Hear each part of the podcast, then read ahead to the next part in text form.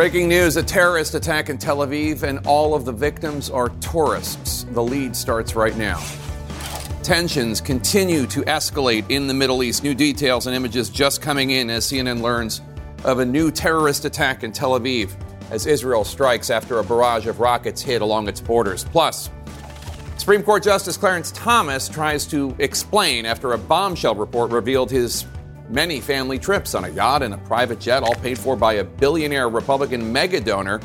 And Thomas never disclosed almost any of it. Plus, Vice President Kamala Harris dispatched to Tennessee one day after State House Republicans expelled two Democrats, two black men who were protesting on the floor, but they did not expel the other Democrat on the floor with them, a white woman. Welcome to The Lead. I'm Jake Tapper. We have some breaking tragic news from Israel. You're looking at live pictures from Tel Aviv after one person was killed and six wounded from a, quote, terror attack in a popular thoroughfare in the city. Israel says all of the victims, the one dead and the six wounded, were tourists, as fears of further escalation mount going into the weekend with Passover, Ramadan, and Easter all converging. This has all been set off, this recent round of violence, by a barrage between Israelis and Palestinians. It started uh, with back-to-back Israeli police raids on a mosque in Jerusalem on Wednesday because of protests in the mosque. That then triggered rocket fire from Lebanon into Israel on Thursday. Then came retaliatory strikes by Israel's military into Gaza and Lebanon overnight. And now Israeli officials say in a separate attack, two British Israeli citizens were shot and killed by Palestinian terrorists on the West Bank today. Those British Israeli citizens have been identified as sixteen and twenty-year-old sisters. Now, the Palestinian group Hamas, which the U S. State Department deems a terrorist organization, welcomed the brutal attack on the sixteen and twenty-year-old sisters. They described it as a, quote, heroic operation.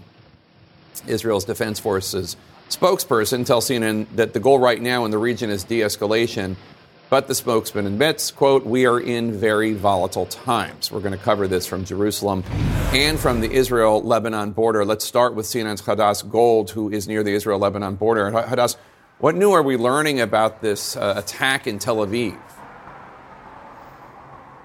Jake, this took place, this attack took place during a, at a very popular tourist area during what is a very popular tourist time. Because of all these holidays, tens of thousands of extra tourists were expected to be in Israel visiting. What we understand is a car that was driving along the main road that goes right alongside, parallel to the beach in Tel Aviv, somehow managed to go over some barricades that are there and drive onto the promenade where people walk, enjoying themselves along the beach. The, the car managed to hit some pedestrians. And then also, we do under, we do believe that the suspect got out of his car and also managed to somehow shoot at the same time. It's not clear if that happened after the car was overturned or beforehand. We know that at least one man who is said to be thirty years old was killed, and something like at least five others were injured. Along, one of them, a seventeen-year-old girl. All of the victims are tourists, is what Israeli authorities are saying. We do not know where these tourists are from. All we know from Israeli authorities is that they are all tourists. Now, we also know from Israeli police that the suspect was shot and killed by nearby police officers who happened to be at a gas station that is right there. I can't overemphasize how much of a popular place this is. It's a Friday night. People are out and about walking alongside the beach. This is a very popular area, not only for Israelis, but also for tourists. It's right by some of the major tourist spots in Tel Aviv. Uh, now, Prime Minister Benjamin Netanyahu is calling on extra border police reinforcements as well as Israeli soldier reinforcements to come out. The Israeli police have also officially called on any and all citizens who are licensed to carry a firearm to keep it on them at all times and respond to any sort of situation that they see like this. This is now the third person to die in uh, in such terror attacks in one day. The other two, of course, being the sisters that you mentioned. This that that attack happened happened in the occupied West Bank. Their mother, who was with them in the car, was also actually shot and critically injured in that attack that, as you noted, Hamas and also the Palestinian Islam- Islamic Jihad have praised. So the Israeli authorities now essentially putting all of the security established on as full of an alert as it can be.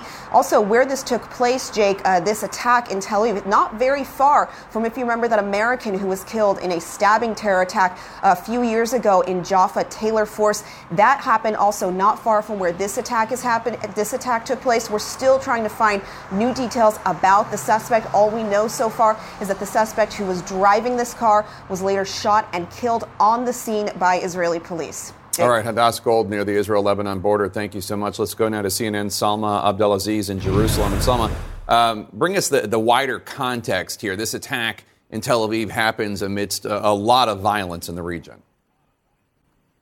Absolutely. Prime Minister Netanyahu's call for extra border police, that is not in isolation. That is not just in response to this incident, regardless of how serious it is. There has been a serious uptick, a serious escalation in violence in the region, one unseen in years. And that really bears the hallmarks of potentially a wider conflict. I knew you played those pictures earlier of the catalyst, really, the moment that launched uh, this wider escalation, beginning with that raid. Uh, the Israeli police raid on Al-Aqsa Mosque on Wednesday. Israeli police saying that they entered the mosque after rioters barricaded themselves inside. But for the wider Muslim community, that was seen as a provocation. A pouring of condemnation came in, and so did rockets from two different locations. They, Jake, southern, is, uh, southern Lebanon, a barrage of rockets coming from there, the largest scene since the conflict in two thousand six, more than thirty rockets, as well as a barrage of rockets coming from Gaza. There were retaliatory strikes by the Israel, by the Israeli military. And it appeared that this was a very measured tit for tat, if you will. But the last twenty-four hours, really a very serious uptick, as you heard from my colleague Hadass there. This is the second uh, terror attack, Israeli police say, occurring today. The first uh, on the West Bank. There's two sisters killed in a shooting attack. And now in Tel Aviv, again, a place considered relatively safe.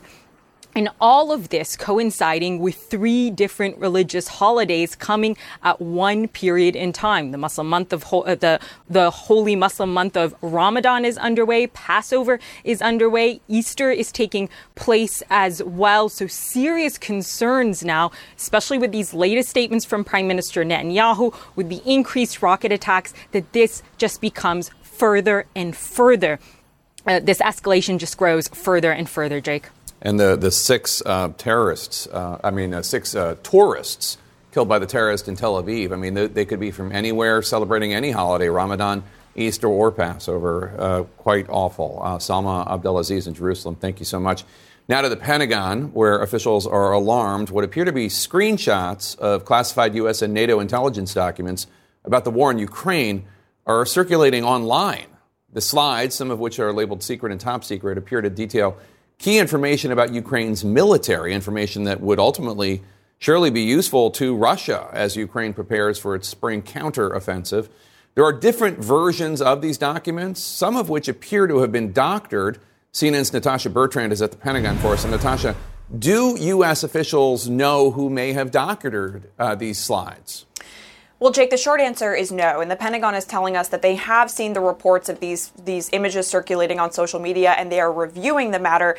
But look, officials are telling us that they do believe that largely these images are authentic, with a pretty big caveat, as you mentioned, that some of them do appear to have been doctored. Now, just to take a step back for a moment, these are images that appear to be photographs of documents that show classified information that has been compiled by the U S and NATO uh, about Ukraine's military capabilities, as as well as training and equipment plans for the Ukrainians ahead of their spring counteroffensive. Now, we have a tweet up on the screen here that shows a Wall Street Journal reporter kind of outlining the discrepancies, as I mentioned, in, in these documents, showing that some of them may have been doctored.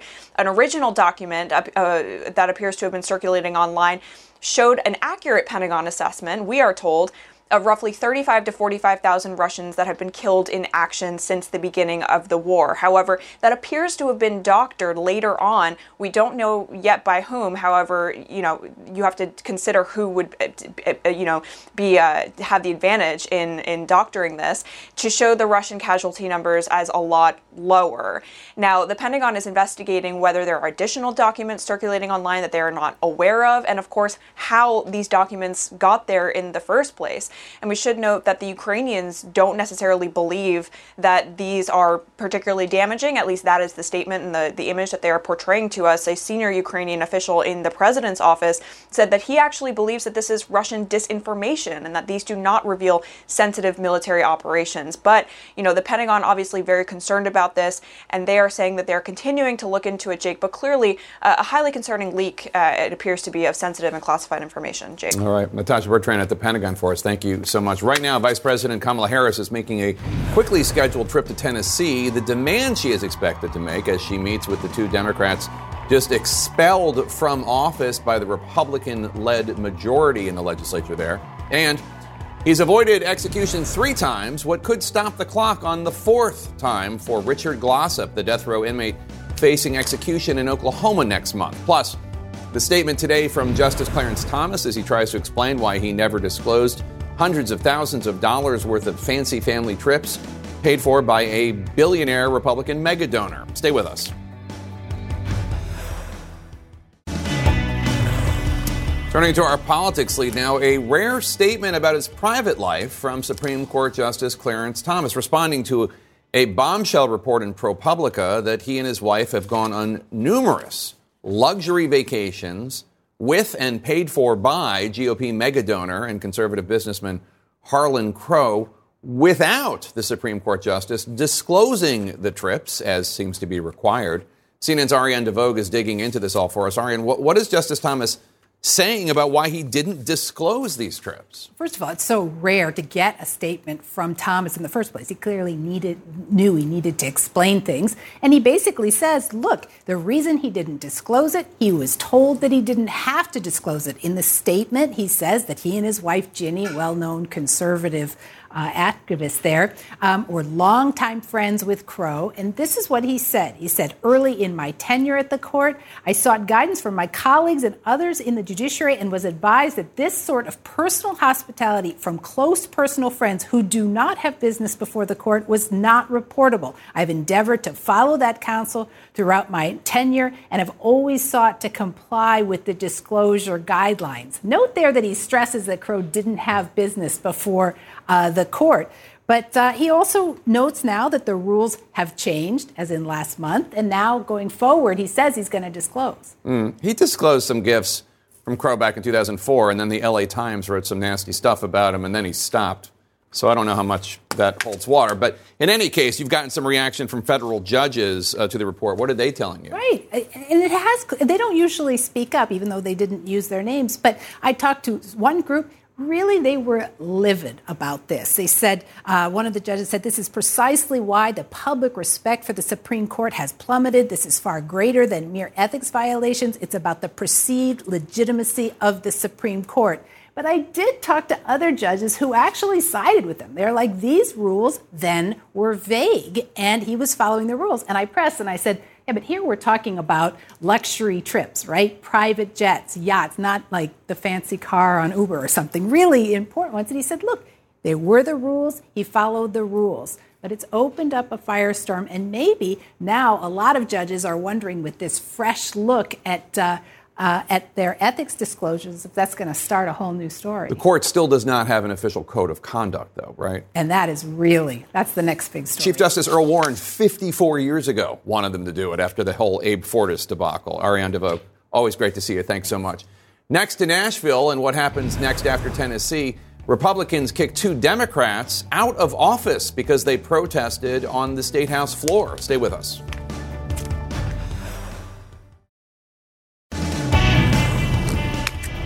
In our national lead, the noise from Music City uh, seems to be growing louder, enough to spur a last-minute visit from Vice President Kamala Harris today. She will meet with the two Democratic state lawmakers just expelled from the General Assembly there. The move was in retaliation for their State House floor protest in favor of gun reform after Nashville's deadly school shooting. The protest was no doubt unruly, but people are asking whether or not they deserve to be expelled from office for it. C N N's Gary Tuckman now takes a look at what could come next, as tens of thousands of Tennesseans have now been stripped of representation in the State House. New energy at the Tennessee State Capitol after a day of protests, debate, and consequential votes. Thank you, Mister Speaker. I move the House stand in recess until five p.m. on Monday, April tenth, twenty twenty-three. Two Democratic legislators had just been expelled from the Tennessee House of Representatives by a Republican supermajority. In the hallways of the state capitol in Nashville, demonstrators yelling and crying, with some staging a die-in in protest. As legislators filed out of the House chambers, a chaotic scene. Tennessee state troopers standing between them and demonstrators. The yelling was loud, but all stayed peaceful. And then out came the representatives who had been the subject of the expulsion discussions. Justin Pearson on the left, Gloria Johnson in the middle, Justin Jones on the right. The two men expelled, the woman surviving by one vote. They were punished by Republicans for their demonstration on the House floor last week, calling for gun reform, walking up to the well of the chamber, and protesting following the horrific school shooting in Nashville last month. No action, no peace! No action, no peace! No action, no peace! Republicans saying their behavior was disorderly, and as a result, they made the decision to kick the two men out of the legislature. So what does the woman who survived have to say about that? I think it's pretty clear I'm a sixty-year-old white woman, and they are two young black men. The chairman of the Tennessee Black Caucus is Sam McKenzie. The world saw the optics. I don't have to say a word about the fact that our two young African-American brothers were unfairly prosecuted, in- information, evidence introduced inappropriately, but they handled themselves like true champions. Republicans deny a racism allegation, some saying that Gloria Johnson was not leading the protest effort last week. One Republican leader told us further investigation, taking it to the Ethics Committee, a lesser punishment, was not something his party wanted to do. This group, my caucus, which is the supermajority, there's seventy-five of us, said, no, that is not, we don't want to go through the ethics route. We don't want them censored. We want them expelled. But one of those expelled representatives stands by what he and his two Democratic colleagues did, saying they were not being allowed to talk about what they feel needed to be talked about, gun reform. We have been expelled for standing with our constituents, but I have no regrets and will continue to speak up for District fifty-two and for Tennesseans um, who are demanding change. Notably, both expelled legislators could be back in office, and soon their county commissions will appoint temporary representatives prior to the next election, and they are permitted to select the two men who were expelled. Vice President Harris is flying here right now. She will meet later this afternoon to discuss gun control with the two legislators who were expelled. But also, she's invited every Democratic legislator here in the state capital of Nashville to participate in the meeting. She will fly back, Jake, to Washington tonight. President Biden yesterday said the expulsion is shocking and undemocratic. This Monday, hundreds of people are expected right where I'm standing for a protest, along with the two lawmakers who've lost their lawmaking jobs. Jake. All right, uh, Gary Tuckman in Nashville, thanks so much. With us now, Quante Toombs. She's a member of the forty-member Nashville Metro uh, Council. Uh, Councilwoman Toombs, thanks for joining us. So you're one of the council members who's going to vote to fill the seat on an interim basis of expelled former state lawmaker Justin Jones. Are you going to vote for Jones to fill the seat? And do you think that vote will happen on Monday? So I'll absolutely be voting to restore Representative Jones to his seat in District fifty-two. The constituents of District fifty-two voted him in. I've heard no calls from anyone in District fifty-two that he shouldn't have that seat. Uh, in fact, we've received, uh, council members have received several, uh, probably hundreds, if not thousands of emails already, tweets and, and other communication from constituents asking that he be restored to his seat. Uh, on Monday, I am uh, very hopeful that we will vote on Monday uh, to restore Representative Jones to his seat. It will take a suspension of the rules because that's not our normal procedure in these types of circumstances. But I am very hopeful uh, that my colleagues will vote to suspend the rules so that we can immediately uh, reappoint him to his seat. Why do you think the legislature voted to expel Jones as well as Representative Justin Pearson but not State Representative Gloria Johnson, who was alongside them in those protests. State Representative Johnson says it's because, this this is her view, she's a white woman, and therefore she she's still in the state legislature, and the other two gentlemen are, are young black men. Do, is that how you see it? I think the optics are, are clear, uh, regardless of what the intent was of the, the representatives who voted no on Representative uh, Johnson and not on Representative Jones and Pearson. Uh, when you see the two young African-American males expelled and the older white woman not expelled, I mean, you can't get past the racial undertones of that. Even in twenty twenty-three, uh, given the history of this country and the history of this state, you can't get past the optics, and uh, perception is reality. Uh, so even though, you know, those were the optics, that there were racial undertones, uh, representatives still went forward with their vote. What are you hearing uh, from residents of Nashville, from Justin Jones' constituents, about what has happened in the last week? People are disheartened. They feel like they've been disenfranchised. The, the voices of an entire district uh, were essentially silenced and their vote nullified. Uh, they are pleading with the council to reinstate Representative Jones uh, immediately. I've heard no single person saying that he should have been expelled. Everyone feels like that was uh, unjust uh, and undemocratic. Uh, I mean, it's in no uncertain terms, it's very clear that our constituents want us to restore him to the seat. He's been an activist for quite some time. Uh, and I'm wondering if you think some of this was just Republicans trying to get rid of an activist, somebody who has been involved in protests. He was involved in, I believe he was involved in the movement to try to get rid of the bust of uh, the former uh, leader of the Klan, uh, uh, Nathan Bedford uh, Forrest, I believe is his name. Do you think that this is that's part of it? People just not liking his activism for years and years and seeing a chance to to punish him? I think there is some uh, distaste for his activism. Uh, Representative Jones, as well as uh, Representative Pearson, they have the ability to move a, a lot of people, to inspire a lot of people, particularly young people, to action.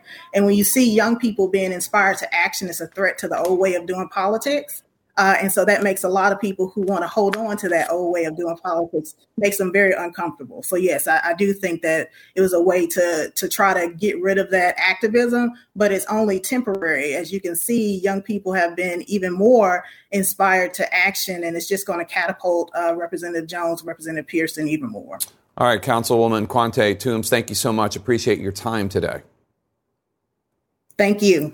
Here now to discuss, Audie Cornish, C N N correspondent, host of The Assignment with Audie Cornish, and former reporter covering Tennessee politics extensively as the former N P R bureau chief uh, in Nashville. That must have been a fun assignment, but it also it was. You can see why. Yeah, uh, but also, I mean, was this what the State House was like when you were there? Was it was it this fractured and and this little willingness to see people as as fellow humans? Right. I mean, keep in mind, there's always been a kind of politeness to Tennessee politics. People think of it originally as the state of kind of Howard Baker and Bill Frist and Al Gore. These sort of, it was a little more of a genteel vibe. Yeah. Um, since then, you know, the most prominent person there would, would be Marsha Blackburn, the senator, to give you a sense of sort of how the politics um, have moved. You know, it's interesting, the battle, though, between Nashville or Memphis, the kind of urban big population centers, versus the state and the more rural, exurban, suburban, more Republican-led parts of the state, that has only grown since Obama was elected and the State House flipped to Republican control. Right, and it's not just a flip, right, because of gerrymandering. Um, Tennessee is a Republican state. Uh, but it's not a seventy-five percent to twenty-five percent Republican state, which is what the legislator legislature looks like. Um, so that's that's part of it. How much do you see what's going on in Tennessee as kind of, I don't know, just a proxy fight to how bitter our politics have gotten in general? I think it's more a proxy fight to, for these longer ongoing trends. There are so many states that are held by uh, Republican legislatures, right? And so many cities that have a Democrat-led City Hall. And you're constantly seeing this friction of people trying to legislate on the city level versus uh, maybe having those uh, rules superimposed or over or vetoed at the state level. Um, and that happens here in Washington, D C, right, writ large with Congress. What's interesting about this moment to me is watching kind of Gen Z enter the chat, so to speak. This generation of lawmakers, we have one twenty-six, one twenty-seven. If you think about it, if you're twenty-seven now, you've witnessed Occupy Wall Street, uh, Trayvon Martin, the entire Black Lives Matter movement grow. Um, and you can even consider the same-sex marriage battles, Roe v. Wade. You're witnessing a more confrontational, progressive politics that is not so focused on compromise, which I would say, you know, you or I growing up in the nineties and with Bill Clinton, et cetera, compromise was the name of the game.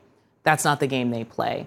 And you can see that very literally in this conflict in Tennessee. So the Tennessee Republican Caucus Chair, uh, Jeremy Fison, uh, spoke to C N N last night. Before he abruptly exited the interview, he said this about the three Democratic state lawmakers. It's not possible for us to move forward with the way they were behaving in committee and on the House floor. There's got to be some peace. We should point out, um, not entirely relevant, but he uh, was escorted outside, uh, escorted out of uh, his son's basketball game for trying to pants a referee.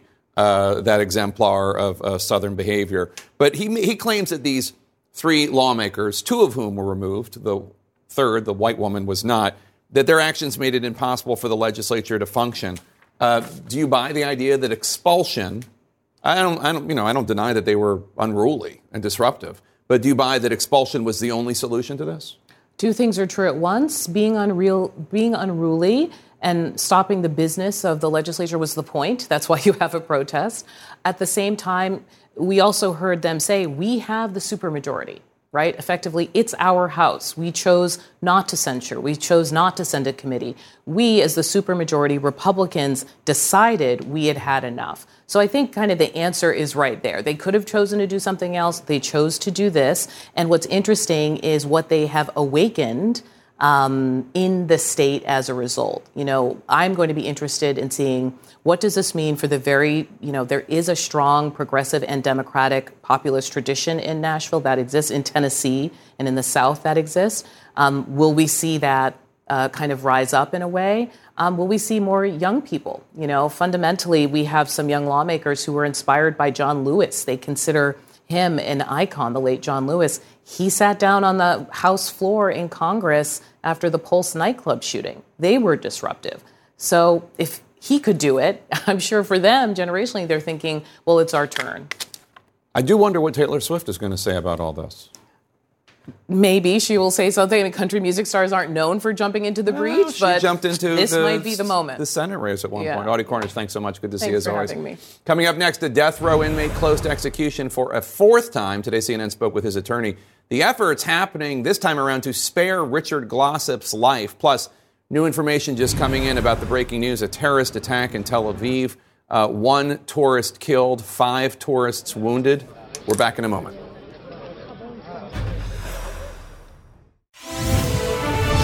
Details just in on that deadly terrorist attack in Tel Aviv. Hospital officials say three British tourists and one Italian tourist were among those injured in the attack in a popular thoroughfare. Israel reports one person was killed, a thirty-year-old man pronounced dead at the scene. Seven others were injured.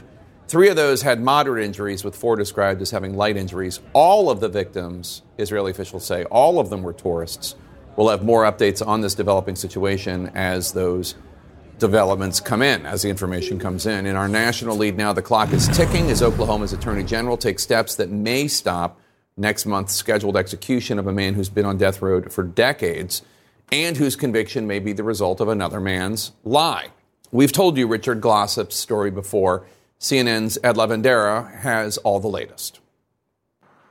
In almost twenty-five years on death row, Richard Glossip has stared down an execution date nine times. He's been served his last meal three times before getting last-minute reprieves.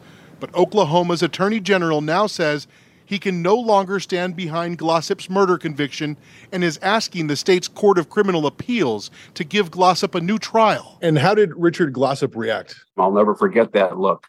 uh, you know, of, of realization that, hey, you know, finally somebody in the state is listening. And, um, uh, you know, now he has a chance. Glossip was sentenced to death for the nineteen ninety-seven murder of his boss, Barry Van Trees. They worked at a motel in Oklahoma City. But it was another employee, Justin Sneed, who admitted to killing Van Trees. Sneed, who is serving a life sentence, was spared the death penalty in exchange for testifying that Glossip offered to pay him for the killing. The Oklahoma Attorney General says Sneed is a compromised witness, though. An independent investigation found that prosecutors destroyed and withheld evidence from Glossip's defense attorneys. There's also evidence that Sneed regretted his testimony. In letters, he writes, "Do I have the choice of recanting my testimony? And there are a lot of things right now that are eating at me, some things I need to clean up." Well, you can have this hope. It's like having a little bit of light at the end of the tunnel, finally. Earlier this year, Richard Glossip spoke with C N N from death row about the psychological toll of fighting to get state officials to hear his pleas of innocence. Knowing that you're going to die just eats at you and eats at you and eats at you. I've tried to do everything in my power to avoid that from happening. I've been through this so many times that it's still scary. It will always be scary until they finally open this door and let me go. Oklahoma's Attorney General and the independent counsel he appointed both say calls to give Glossip a new trial doesn't mean they believe he's innocent, but that there must be absolute faith that the death penalty is administered fairly and with certainty. Right now, with this news, this is probably the, the greatest sense of relief he's he's experienced in, in years. We have hope. We have real hope for the first time in a long time. And, and Rich certainly feels an incredible sense of of, of uh, uh, hope for the future, um, anxiety over what might come next. And it's not exactly clear when the Oklahoma Court of Criminal Appeals will determine Richard Glossip's fate. Uh, as of now, Jake, his execution is still scheduled for May eighteenth. So as you said, the clock is still ticking. Jake. All right, Ed Labandera, thanks so much. Maybe don't be so quick to ignore those calls from unknown numbers. The important message: someone may be trying to tell you about health benefits that you might be at risk of losing. Stay tuned.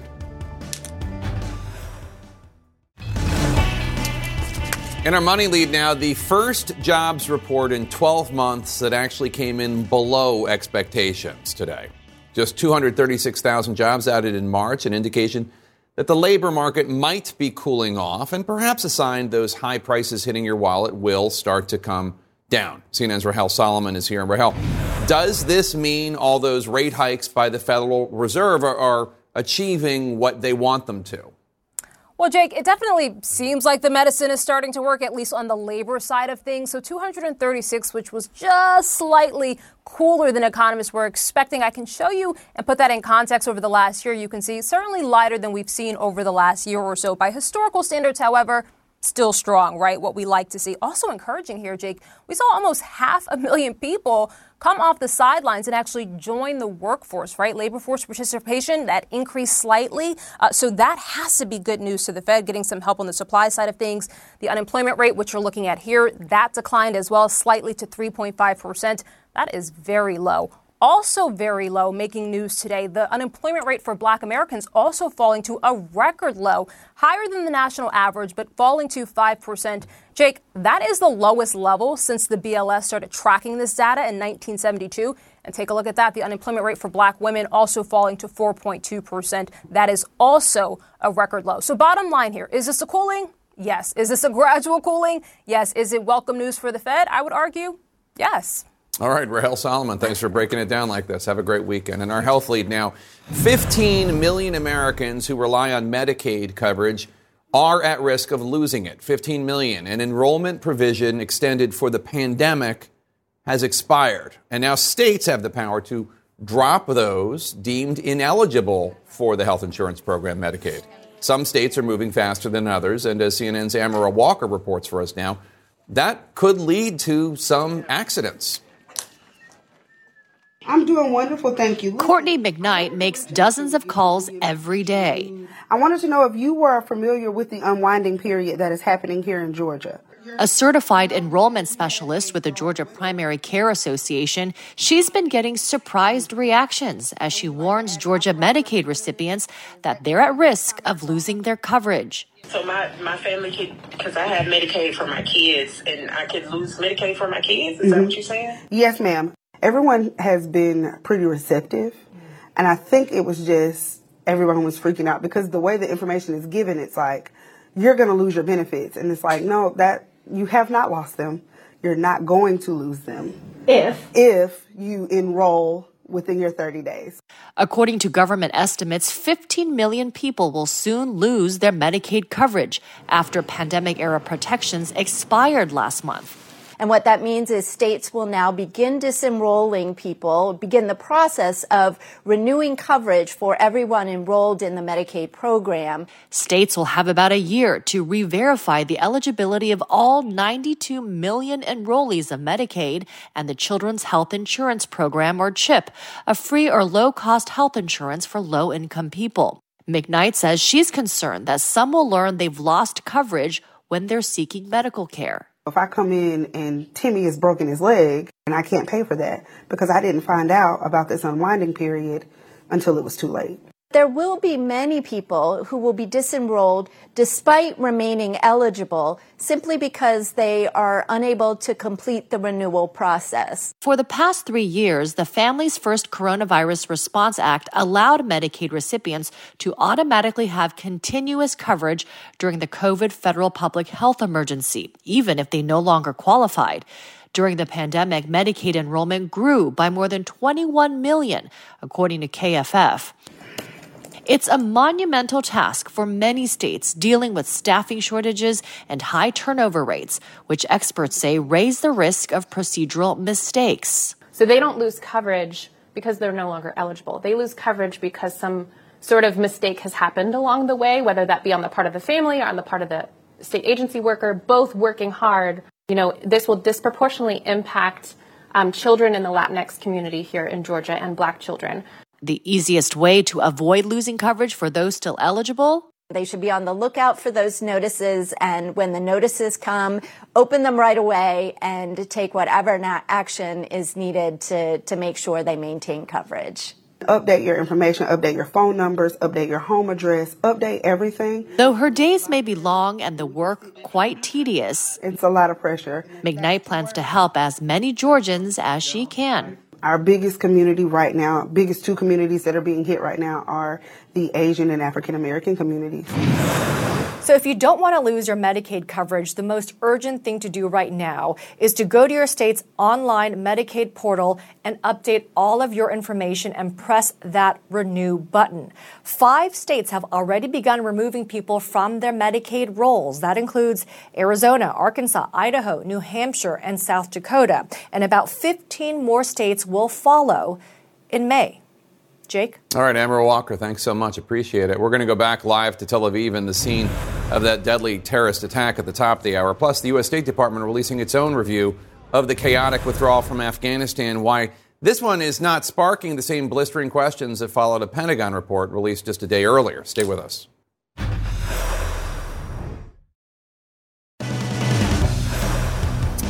Welcome to The Lead. I'm Jake Tapper. This hour, she's five months pregnant with her seventh child, but now she does not know where she will give birth because the closest hospital with a maternity ward just closed down. She'll, she'll have to drive forty miles away, and she's far from the only mother to be stuck in what people are calling a maternity desert. Plus, a four, former N C double A swimmer claims she was attacked by protesters having, after giving a speech at a California university.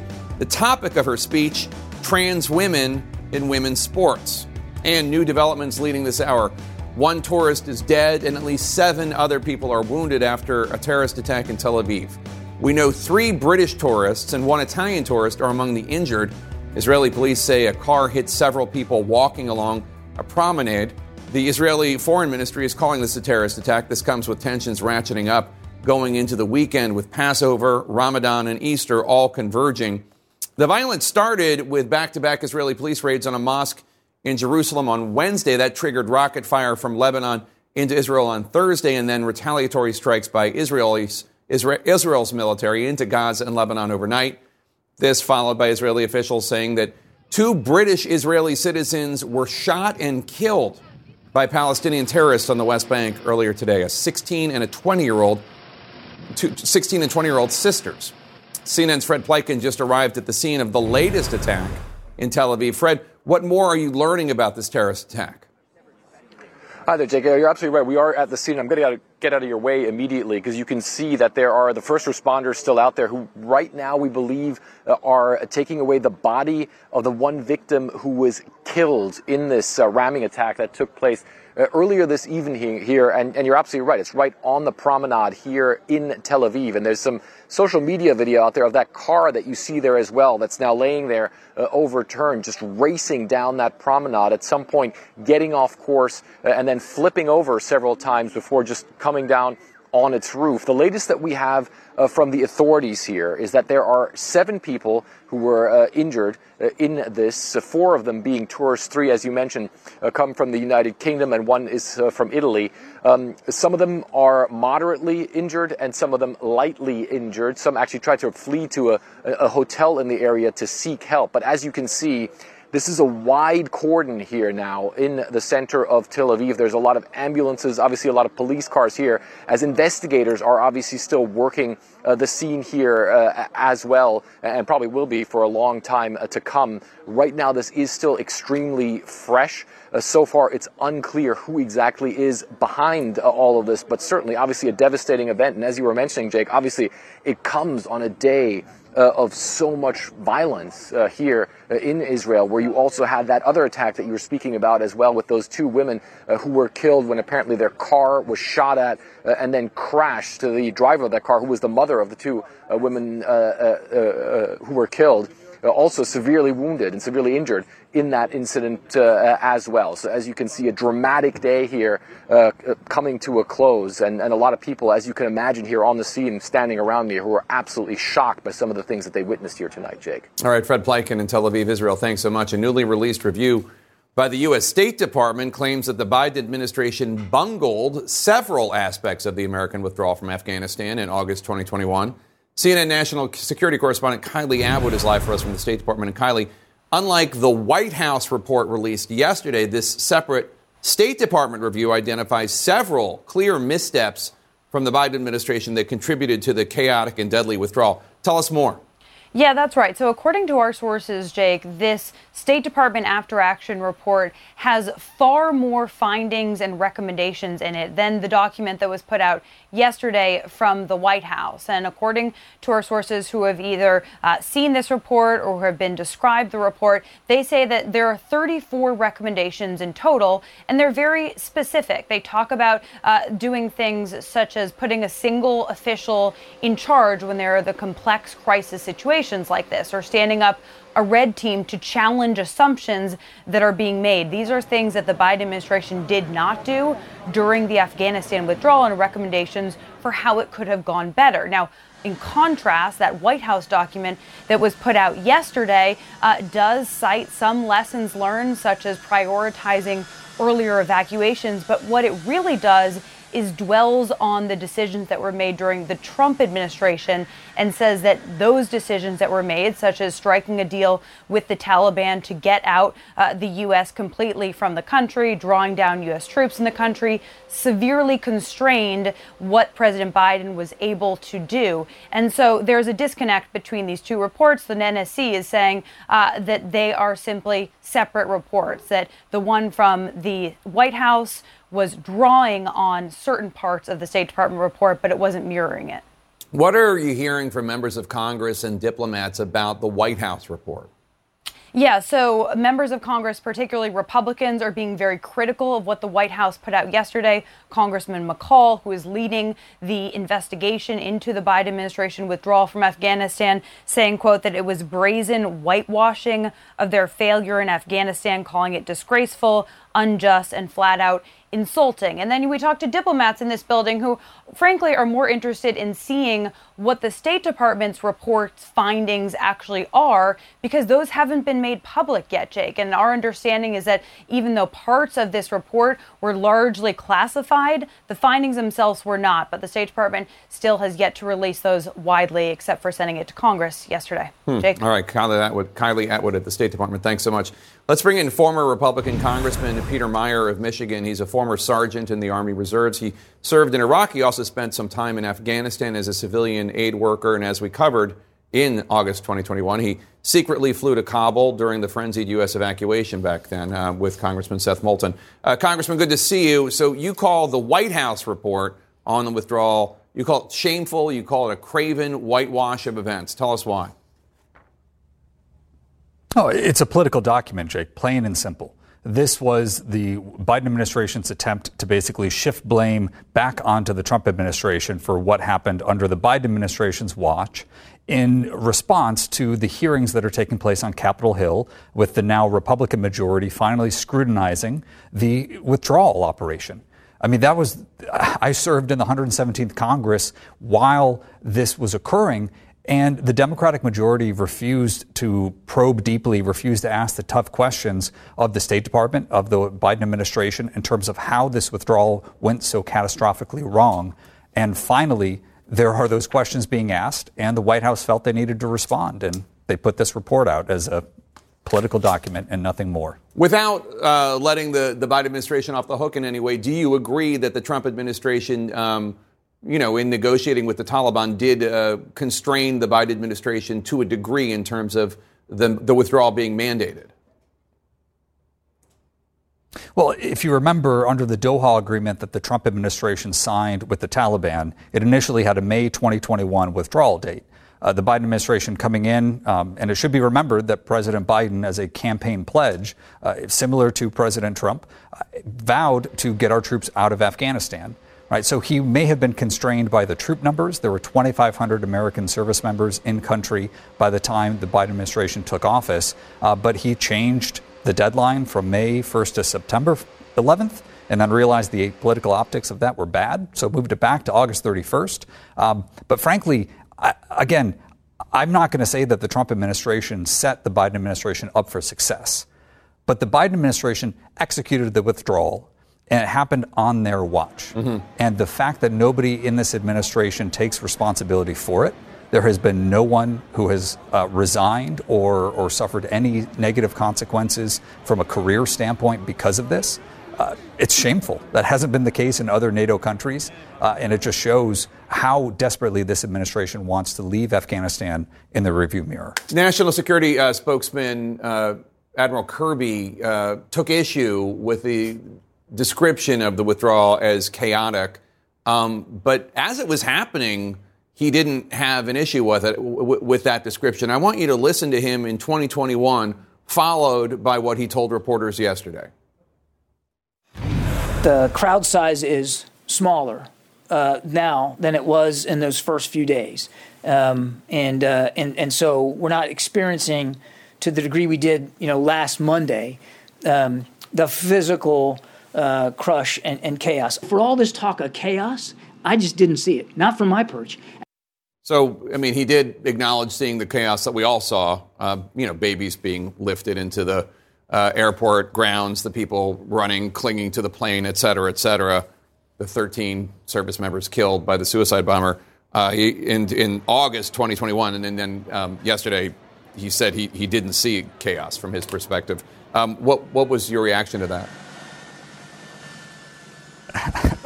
Astonishment, uh, be, uh, just a, a loss of words. I mean, this was a very well-documented, uh, horrific, chaotic moment. Now, when it came to what our men and women on the ground were doing, they were incredibly, incredibly heroic and dedicated to the mission that they were forced into. But and they tried to make order out of the chaos that was there, but denying that there was chaos, I mean, it's equivalent of telling us to not believe our lying eyes. I mean, and I'm grateful that journalists, uh, not only because of the footage that was coming out, but also because many journalists had either worked in Afghanistan or had friends and colleagues who were still there, fixers, you know, folks on the ground, local journalists. You know, they know the truth. The American public have seen the truth. But now this is an attempt to, to basically revise history and pretend it was anything other than what it was. And I, I, I'm just at a loss for words. Yeah. Former Republican Congressman uh, Peter Meijer uh, of Michigan, thank you so much. Always good to see you, sir. Thank you, Jake. French President Emmanuel Macron is just about to depart from China after attempting to fulfill a lofty goal to negotiate an end to the largest ground war in Europe since World War Two. Macron says he is counting on China's leader Xi Jinping to reason with Russia's President Vladimir Putin, as Xi tells Macron it's, quote, in nobody's interest, unquote, for the war to drag on. Back on the battlefield, C N N's Ben Wedeman visits Ukrainian troops defending positions in the east, armed with resolve and very, very old weapons. Zhenya prepares his fifty caliber machine gun. He didn't fire this time, but he needs to be always on alert. Russian forces are nearby. This position on the northern edge of the Kharkiv region hasn't seen much action of late, but the men here have seen plenty elsewhere. In January, Zhenya was in a frontline foxhole in Donbass. From early in the morning, they would shell us with artillery, and right afterwards their infantry would try to take our positions, he recalls. You could see them. Much of the area south of here saw vicious combat. Last September, Ukrainian forces routed the Russians for much of the Kharkiv region. Before retreating, they toppled this Soviet-era communications tower. Scorched earth, their tactic of choice. This position, manned by the two hundred ninth Battalion of the Ukrainian Army's one hundred thirteenth Brigade, is holding steady. Defense, not offense, is the order of the day. Oleksiy was a nuclear physicist before picking up a gun. We have uh, enough ammunition, we have enough uh, weapon and uh, different uh, armor uh, equipment. Uh, but uh, it's all for defense. Weapons for the counterattack, it will be better because we sooner uh, free our land. The weapons they have are hardly the latest. The troops showed us a Swedish-made recoilless rocket launcher dating back to nineteen seventy-eight. They defend their position with other decades-old methods. Beyond this razor wire, just on the other side, are landmines. Fortunately, this area is relatively quiet. Which is a welcome respite for these battle-scarred troops. It was a nightmare, is how Yevgan describes the battle in the dead of winter in Donbass. I'll remember it for the rest of my life. fifty-two-year-old Vitaly served with Russians in the Soviet army. This war has severed old ties. We ate from the same pot, he says, reminiscing of his days as a young recruit. That was then, this is now. After so many battles, they prepare for the next. Ben Wedeman, C N N, in the northern Kharkiv region. And our thanks to Ben Wedeman in Ukraine. In Russia, authorities have formally charged Wall Street Journal reporter Evan Gershkovich with espionage. That's according to Russian state media, which added that he continues to deny the accusation. Secretary of State Antony Blinken told reporters on Wednesday that there's no doubt he's being wrongfully detained. Gershkovich is a journalist, not a spy. He was detained by Russian authorities last week, ludicrously accused of spying. This is the first time it's happened to an American journalist since the end of the Cold War.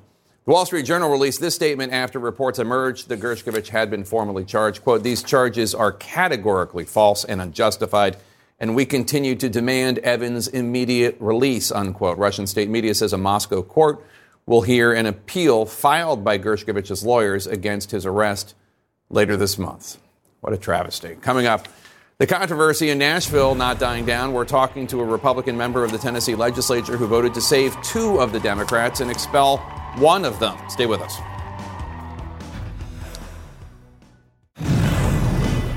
Moments ago, Vice President Kamala Harris arrived in Nashville, where she is meeting with state legislators and gun reform advocates amid the fallout from Tennessee state Republicans' decision to expel two elected Democrats, Justin J. Pearson and Justin Jones, from the legislature. Jones and Pearson broke House decorum rules to participate in gun reform protests on the legislative floor in response to the deadly Nashville school shooting. This is only the third time that state, state lawmakers have been expelled from the Tennessee legislature since the Civil War. Uh, with us now, Republican Tennessee state lawmaker Bryan Richey. Uh, uh, Representative Richey, thanks for joining us. So you were one of seven Republicans who voted against expelling Democrat Gloria Johnson, and one of just three Republicans who voted against expelling Representative Justin Pearson. But you did vote to expel Representative Justin Jones. Can you explain your votes to us? Yeah, absolutely. So uh, I started sharing with uh, leadership and everybody that I did not think that expulsion was the right thing. What these three individuals did was uh, completely horrible. It was a disrespect to our General Assembly, those members that have served before me and that will serve in the future. Um, according to Article two, Section twelve of our Constitution, did it constitute them being expelled? Absolutely. In my opinion, was it warranted? And I did not believe so. Representative Jones's office is right next door to mine. I had multiple conversations with him this week, letting him know that I wasn't in favor. And essentially, he told me that he wanted to be kicked out because his uh, following was growing. He's getting all this national exposure, and that the Metro City Council had already uh, said that they were going to reappoint him um, back to the General Assembly. So I was honoring his wishes and voting for him. Um, but I didn't think that any of them should end up getting kicked out, um, even though it was warranted um, based on the letter of the law. So Republicans voted to expel two young black men and not the sixty-year-old white woman, Representative Gloria Johnson, who did the same thing. Uh, Johnson says that that's because she's white. Um, what do you think of that? And and do, how do you think this looks to the rest of the country? Ah, that's political nonsense. Um, if anything, it was two energetic, youthful males that were a little bit more animated while they were up there. And Miss Gloria Johnson, Representative Johnson, stood there. She, when the they played the video, it clearly showed her standing there not doing as much. And I think that swayed other members to not vote for her. And that's why she's still there. Had nothing to do with the color of their skin. I respect uh, all three of them. And their constituents that voted for them, I felt that they should stay. Um, I honored Representative Jones, but it had nothing to do with race. Anybody that's stating that um, is just trying to talk uh, political nonsense that should not be uh, uh, discussed. So I guess one of the other um, reasons uh, that this has gotten so much attention is just because the punishment seems so much harsher than the than the offense. Um And as you know, uh, last year, the former State House Speaker, Republican Representative Glenn Casado, he was indicted and arrested on federal bribery charges. Um, he's contesting that, but he wasn't expelled for that. In, in twenty eighteen, Republican state lawmaker David Byrd, as we covered on our show at the time, he was accused of sexually assaulting three teenage girls years before when they were on his high school basketball team. He was not expelled. Um, if Republicans are so concerned about decorum and conduct, why would Byrd and, Byrd and Casada be allowed to keep their seats as long as they wanted uh, while these two gentlemen were ejected uh, and expelled? I, I I was not. I'm a freshman lawmaker. I just got elected. I can't speak on what happened uh, last year or two thousand eighteen.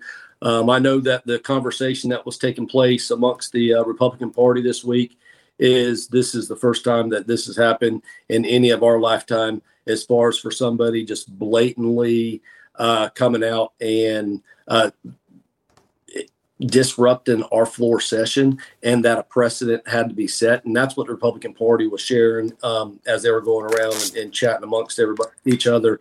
But not once did it end up coming up as far as uh, anything that had happened in the past. It was based on this right here, and this had not happened um, in any of our lifetime, and we needed to set a precedent. I didn't agree with it. That's why I was against the expulsion. Yeah. Um, but according to Article two, Section twelve, it, it's there in black and white. So, I mean, I guess uh, the issue, uh, another reason that this is getting such attention, I think, is because of the really offensive thing that happened, which is that disturbed individual going into the Covenant School in Nashville and slaughtering six innocent people, including three nine-year-olds uh, at the Covenant School in Nashville. Horrible, offensive, um, you know, just, just a, a horrific mass shooting. And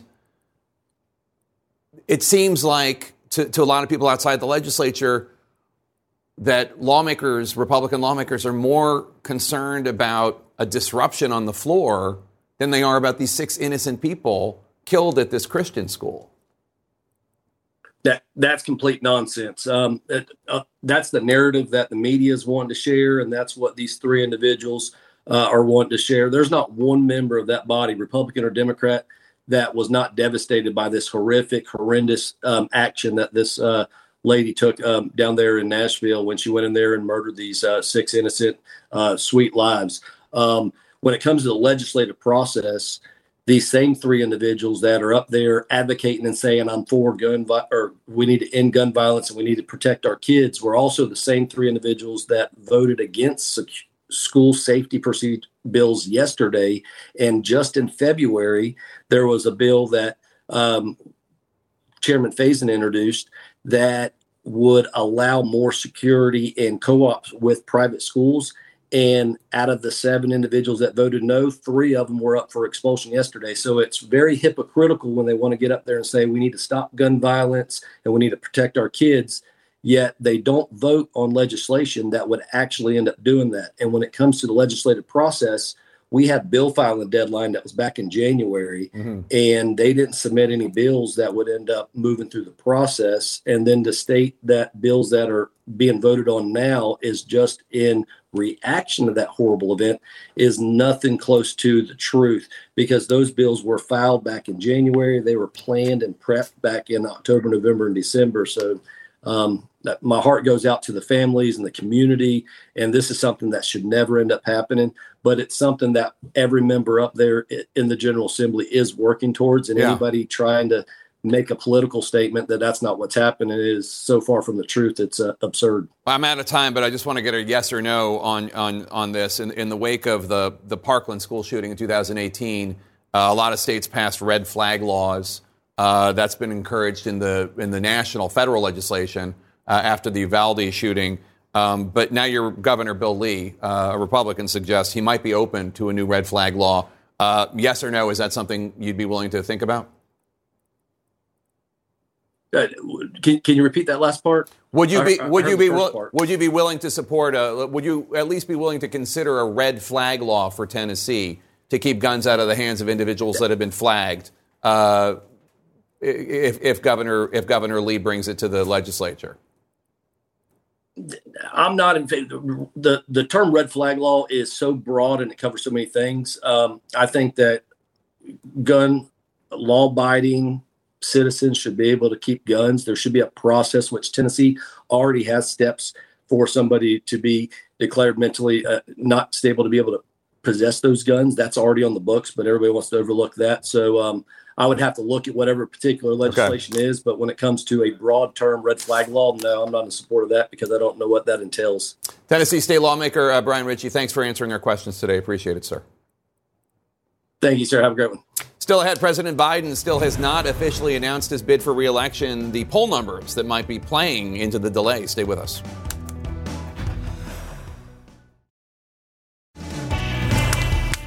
In our politics lead, an incumbent President Biden, his time when it comes to starting his re-election campaign, perhaps waiting for his poll numbers to improve. C N N's latest survey shows only thirty-two percent of Americans say President Joe Biden deserves re-election. thirty-two percent. That's down five points since December. Let's discuss all this with our political experts. Uh, Abby, let me start with you. How long can Biden wait?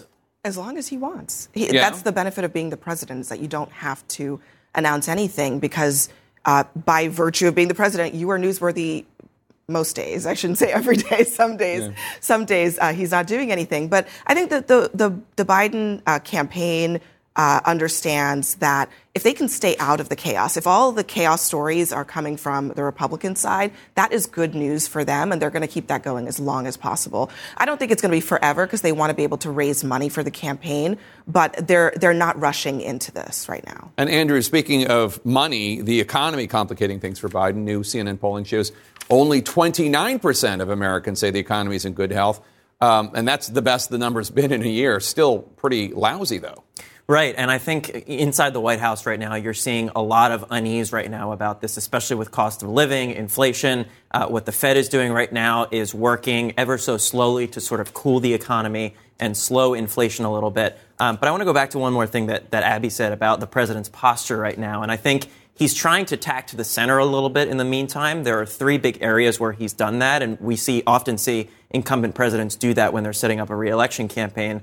The first is on immigration. He's embraced some tougher immigration enforcement measures mm-hmm. at the border, uh, angering members of his own party. Uh, he also recently approved an oil drilling project in Alaska, which climate activists were very upset about. And, of course, the most high-profile one was when he ended up signing that Republican-led resolution uh, on, on the D C uh, criminal code, uh, which not only blindsided Democrats, um, but frustrated many of them because, you know, it really showed a, a rift within the party. Um, but I think it's a conscious effort on the part of President Biden to take these more tactical moves to set up a reelection campaign rather than it focus on the logistical moves of, you know, where are we going to headquarter the campaign and who am I going to hire to run? Yeah, and uh, Lencia, uh, also to add to that, Um, President Biden uh, just embraced this policy when it came to uh, transgender athletes, um, basically saying that he's against bans on transgender athletes, but uh, competitive college and professional and high, I'm sorry, competitive high school and college athletics,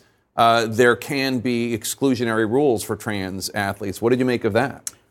I'll be just very honest. It was very disappointing. Uh, I know a lot of L G B T Q groups were very frustrated because they feel as though there is a champion with President Biden. But to the point that the panelists are making, he has to make sure he is setting up a good bid for reelection that includes moderates, that includes independents. And I'm not saying whether or not Um, the policy is correct, but there are different conversations when it comes to some of these issues, whether a lot of these cultural issues, some of these issues that work in certain states that, unfortunately, Democrats have to win. And so it's a very interesting position that he's in right now. But to the point Abby was making, let's let the Republicans deal with their crazy mess and Biden be out there talking to people about the policies that he has, him and his administration have already been able to pass through. And, Doug, look at this. Our poll also shows that the economy by far is the top issue for most Americans, way ahead of political divisions or guns and crime, which essentially are tied for second. Other issues such as immigration, climate change, national security, racial injustice in the single digits. Of course, people can care about more than one issue at a time, so I, I never know really how much stock to put in these polls. Um, but what do you, th- you think economy is going to be the main thing? Uh, at this point, it, it looks like it. It usually is. And part of that is, you know, as we as we look at jobs numbers that came in, by and large, a good jobs report for the administration today. It also highlights when we talk about facts and figures and numbers, politics is about people and the economy is about people. So they go to the store and they're paying more for still everything. Inflation is down, but it's still way too high on everything from haircuts to eggs. And people see that every day. That's what they respond to, not a good jobs report that comes out on the first Friday of the month. Um, let's turn to Justice Clarence Thomas putting out a very rare statement about his personal life. This after the ProPublica report uh, suggesting that he and his wife took uh, luxury tips, trips, hundreds of thousands of dollars worth uh, by paid for by a Republican mega donor. Uh, Justice Thomas says he didn't disclose them at the time because he had been advised he did not have to report them. His statement goes on to note that the guidelines for reporting personal hospitality have been recently changed, adding, quote, and it is, of course, my intent to follow this guidance in the future. Yeah. What do you think? I mean, I think that this is a clear case of uh, Justice Thomas not following the spirit and possibly even the letter of the law here. Um, one thing that really caught my eye was there was a time when he reported some of these gifts. two thousand four. And then he stopped doing it. Yeah. Why would you stop reporting gifts if you didn't have to in the first place? So it seems to me that at a certain point he decided to treat these uh, gifts differently, and it raises real, real, real problems. And perhaps this is an opportunity for them to clarify where things are as a, as it relates to ethics for the court. But the idea that just because Harlan Crow, the, the wealthy Republican donor, doesn't have a specific case before the court, can't possibly be trying to influence the court with all of these lavish trips is absurd on its face. And I think the spirit of the law really speaks to that. But Justice Thomas seems to be uh, now saying, well, now that it's really laid out, I will I will disclose them. But I think it was clear many, many years ago. The L A Times uh, is, is writing uh, that in two thousand four, he had disclosed a few expensive gifts he got from from this uh, billionaire. Uh, and then they criticized him uh, in a in a report. And then he stopped. Uh, so I think there is a question about how much of this is he just didn't like the scrutiny versus how much of this is he was abiding by the letter of the law. Right. And Congress actually has a very specific role that they can play in here. I know that the Judiciary Committee chairman in the Senate, Dick Durbin, has already come out with a statement saying we will act on this. But separately, through the appropriations process coming up here, especially in the Senate, um, they have the authority to basically condition funding for the court on the adoption of a stricter ethical code.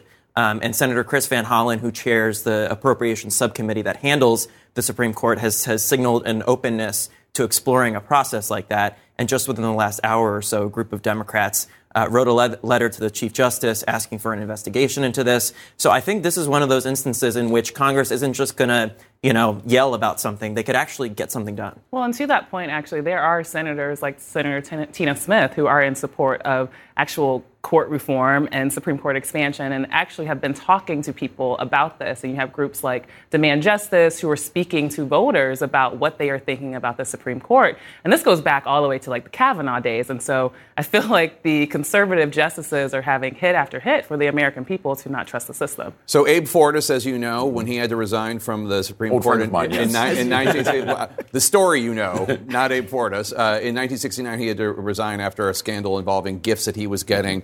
And the Chief Justice at the time, Earl Warren, he said we need to do a code of conduct. Mm-hmm. But all the other justices said no. Uh, they, you know, uh, adjourned for the rest of the year. They still don't have a co- code of conduct. That was fifty-four years ago. Yeah, look, we had this big leak about uh, the Dobbs decision, and we're going to find out who the leaker was. We still haven't. Getting behind what happens behind those closed doors in the Supreme Court is very tough to find out. We don't know specifically, you know, what has gone wrong, if if something has with Thomas, what other justices are doing.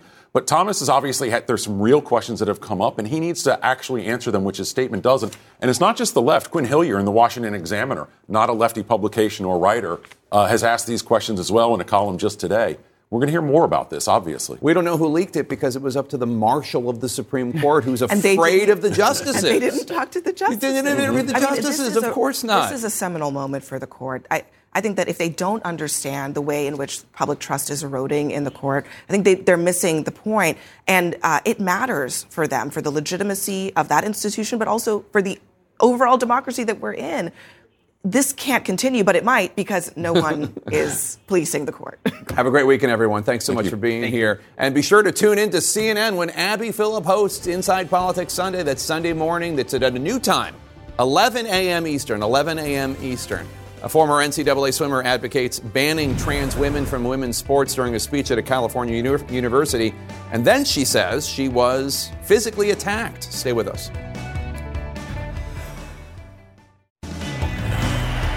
Our sports lead now, Riley Gaines, a former N C double A swimmer, says she was assaulted at San Francisco State University last night. Gaines was escorted from the campus after giving a speech on her view that trans women need to be kept out of women's sports, competitive athletics.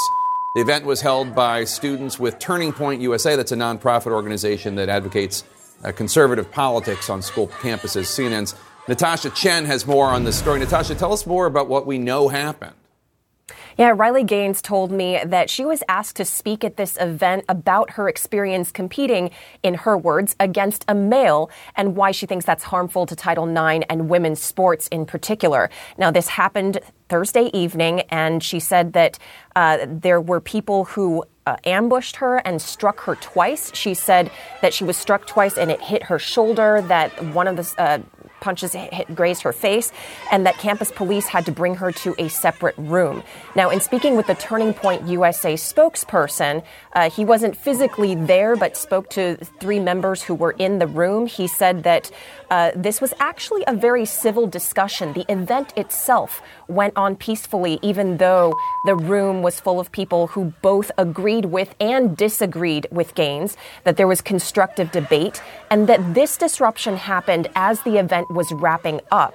Uh, he said he was texting with Gaines as she was locked in a computer room with campus police as protesters were at the door, and that he said it took uh, a couple of hours eventually for San Francisco police to come and disperse the crowd and escort Gaines out of there. Now, of course, she's been very outspoken on this issue since she tied for fifth place in the twenty twenty-two N C double A Swimming and Diving Championships with um, a transgender swimmer, Leah Thomas, in the two hundred-yard freestyle competition. Clearly a very heated topic.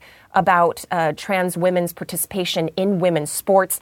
And there seemed to be multiple groups present at this event, some of them there uh, uh, to listen and to have this conversation, some of them there definitely to protest, Jake. All right, Natasha Chen, uh, thank you so much. Appreciate it. Vice President Kamala Harris expected to renew a call to ban assault-style weapons, semi-automatic weapons, in a last-minute trip to Tennessee after the Nashville school shooting and the expulsion of two Democratic state lawmakers. C N N's Alex Marquardt will be covering that. He's in for Wolf Blitzer next in the Situation Room. Alex? Yeah, Jake, a lot going on in both the international and domestic fronts. We are watching that visit by Vice President Kamala Harris to Nashville very closely. She is due to sit down any moment now with Democratic state lawmakers at Fisk University, including the three who faced expulsion yesterday. Of course, two of them were expelled, Justin Pearson, Justin Jones. And then we're also going to be interviewing Representative Jason Crow, who sits on the House Intelligence and House Foreign Affairs Committees, about uh, the many Uh, international headlines of the day. Uh, as you know, Jake, uh, the administration just yesterday released a review on the Afghan withdrawal, and, and Representative Crow served in Afghanistan. So we have all that coming up in just a few moments. Jake? All right, Alex Marquardt, we'll see you next in the Situation Room, which is right next door. Coming up, the growing dangers of childbirth in the United States, depending on where expectant mothers actually live. We're going to meet one woman who's worried she might have to give birth, and she'll end up doing so on the side of the highway. Stay with us.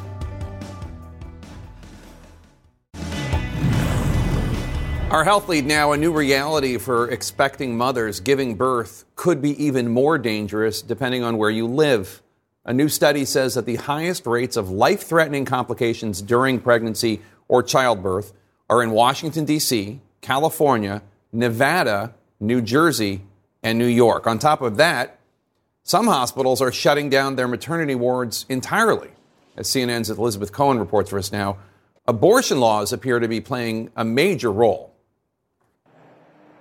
Bonner County, Idaho. Picture perfect, idyllic. A great place to ski or swim or fish, but not a great place to have a baby. I just found out a couple weeks ago via Facebook that my local hospital is shutting down their O B units.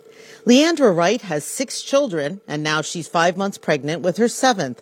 Ten minutes away is Bonner General Hospital, where they've been delivering babies for more than seventy years.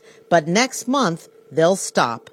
That means when Leandra's new baby is born this summer, she'll have to do this forty-mile drive all the way to Coeur d'Alene. On a good day, it will take forty-five minutes. It's frustrating and worrisome. Leandra has a history of fast labors. Her son Noah was born on the way to the hospital.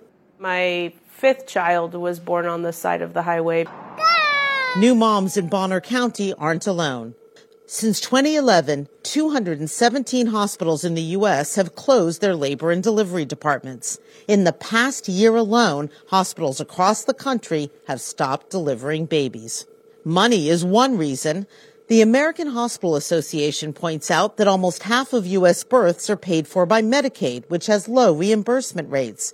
Employer-sponsored insurance pays about fifteen thousand dollars for a delivery, and Medicaid pays about six thousand five hundred dollars. Bonner General says one reason for shuttering their obstetrics unit is because they won't have enough providers certified in neonatal resuscitations. And abortion laws appear to be playing a role, too. A hospital press release says, due to Idaho's legal and political climate, highly respected, talented physicians are leaving. The Idaho legislature continues to introduce and pass bills that criminalize physicians for medical care nationally recognized as the standard of care. While Bonner didn't specifically name abortion, the state does have one of the strictest anti-abortion laws in the country, banning the procedure almost completely, with only a few exceptions. Next month, Leandra's obstetrician will stop seeing her. Even us existing patients will have to find other services. It, it just really is surreal that, that it's something I have to worry about. She needs to find another obstetrician and then figure out what she can do to avoid giving birth on the long road to the hospital. Elizabeth Cohen, C N N reporting.